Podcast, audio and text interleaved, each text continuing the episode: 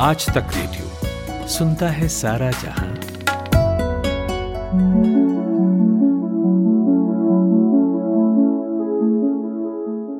देश भर में लॉकडाउन के बीच अलग अलग राज्यों से पुलिस पर पत्थरबाजी की लगातार खबरें आ रही हैं। पश्चिम बंगाल के टिकियापाड़ा इलाके में पिछले दिनों ऐसी ही घटना देखने को मिली। इससे पहले केंद्र सरकार की कोरोना जाँच के सिलसिले में भेजी गई टीम को भी बंगाल सरकार ने सहयोग नहीं दिया था। मुख्यमंत्री ममता बनर्जी की सरकार और केंद्र के बीच लगातार तनातनी का माहौल बना हुआ है। ऐसे में बंगाल के राज्यपाल जगदीप धनखड़ मीडिया के सामने आए।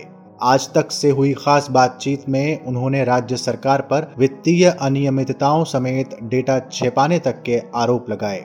आज तक के पत्रकार रोहित सरदाना ने जब उनसे पूछा कि आखिर इतनी पत्थरबाजी क्यों हो रही है, पुलिस को काम नहीं करने दिया जा रहा, उस पर जनता पत्थर फेंक रही है। केंद्र से जो जाँच के लिए टीम जा रही है, उसे राज्य सरकार सहयोग नहीं कर रही।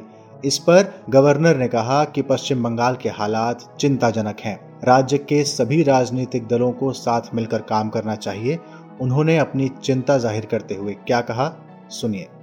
कल मेरी पीड़ा पराकाष्ठा पर आ गई। जब माननीय मुख्यमंत्री ने प्रेस कॉन्फ्रेंस में साफ़ तौर पर कहा कि राज्य के राजनीतिक दल they are like waiting for the day वो गिद्ध हैं जो मृत बॉडियों का इंतज़ार कर रहे हैं। राज्य की राजनीतिक दलों के बारे में इस प्रकार का संकीर्ण सोच, एक भयावह स्थिति का संकेत देता है। मेरा उनसे अनुरोध है we are facing a situation in West Bengal जैसे छत हमारे ऊपर गिर रही है। ऐसे समय में कोई भी राजनीति करना, कोई भी टकराव करना राज्य की जनता के साथ भारी खिलवाड़ है। यह समय है कि राज्य की जनता को प्रधानमंत्री गरीब कल्याण योजना का अन्न मिले। उनमें भारी अनरेस्ट है। वो तीन महीने के लिए फ्री राशन हर व्यक्ति के लिए है। छह करोड़ से ज़्यादा जनता के लिए है। उधर उनका ध्यान केंद्रित नहीं है।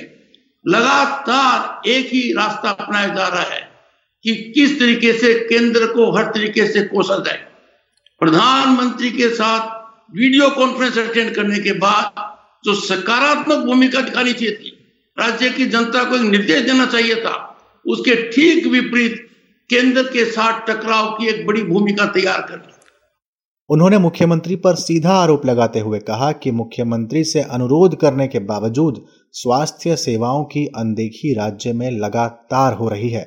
राज्य की मुख्यमंत्री ने अब तक जिस तरीके से इसको मैनेज किया है बड़ी बड़ी गलतियाँ की हैं उनके गंभीर परिणाम हो रहे हैं। राज्य में स्वास्थ्य सेवाएँ नगण्य के बराबर हैं। कोई भी राज्य के द्वारा दी गई जानकारी को विश्वास में नहीं कर रहा है। They know number of bodies is much more पर उस और उनका ध्यान बिल्कुल केंद्रित नहीं है। इसके बाद बंगाल के गवर्नर जगदीप धनखड़ से आज तक के पत्रकार रोहित सरदाना ने जब पूछा कि केंद्र और राज्य या गवर्नर और मुख्यमंत्री का ऐसे आमने सामने आना क्या ऐसी स्थिति में सही है इस पर उनका जवाब था कि केंद्रीय जाँच टीम ने चूँकि राज्य सरकार को आईना दिखाया है, इसलिए ऐसा हो रहा है। साथ ही राज्य की तथ्यात्मक जानकारियाँ बाहर ना जा सकें, इसलिए ये राजनीति की जा रही है। मैं इतना चिंतित हूँ। मैं राज्य सरकार के साथ कंधे से कंधा मिलाकर आगे बढ़ना चाहता हूँ। रिलीजियस गैदरिंग पुलिस की नाक नीचे हो रही है। सोशल डिस्टेंसिंग मेंटेन नहीं हो रही है। लॉकडाउन प्रोटोकॉल डाइल्यूट हो रहा है। पूरा का पूरा ध्यान केंद्रित एक ही तरीके से है। डील विद सिचुएशन पॉलिटिकली जो भी रूलिंग पार्टी का सदस्य नहीं है, उस पर पुलिस का डंडा और एफआईआर इस तरीके से यहाँ किया जा रहा है। सांसद अब तो सांसद मेरे को शिकायत कर रहे हैं। उनको गतिविधियों में काम नहीं करने दिया जा रहा है।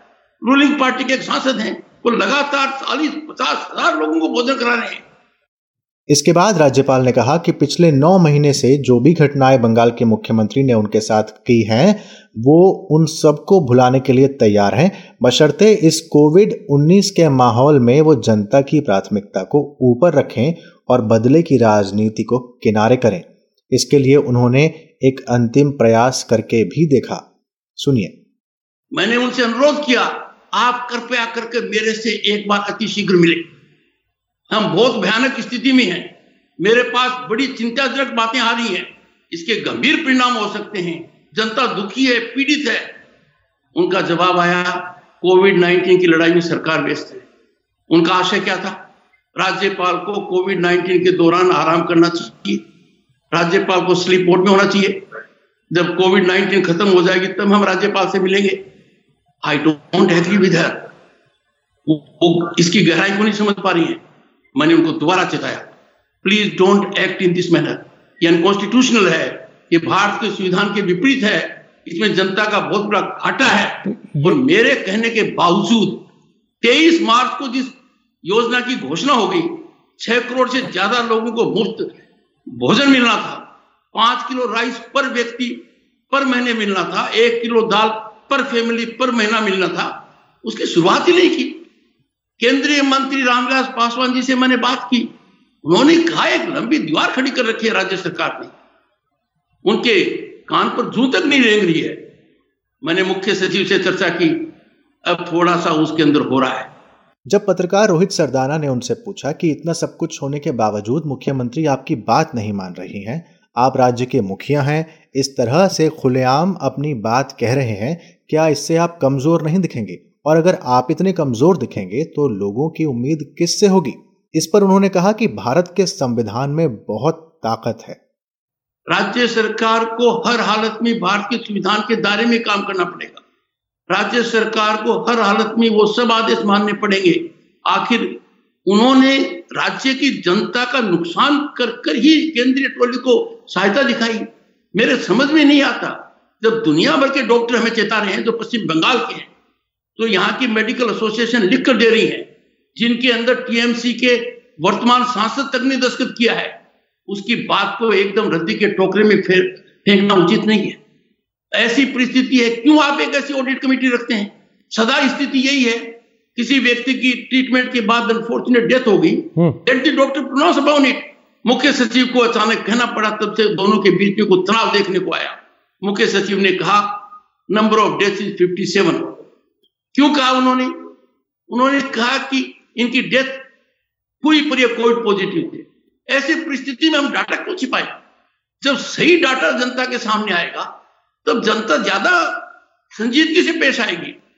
अपनी बात को खत्म करते हुए गवर्नर ने कहा कि पिछले कई दिनों से जब जानकारियाँ बाहर आ रही हैं तो राज्य सरकार बचाव का रास्ता ढूँढने में लगी है और राज्यपाल तथा केंद्र पर आरोप लगा रही है। गलतियाँ दूसरों पर थोप रही है।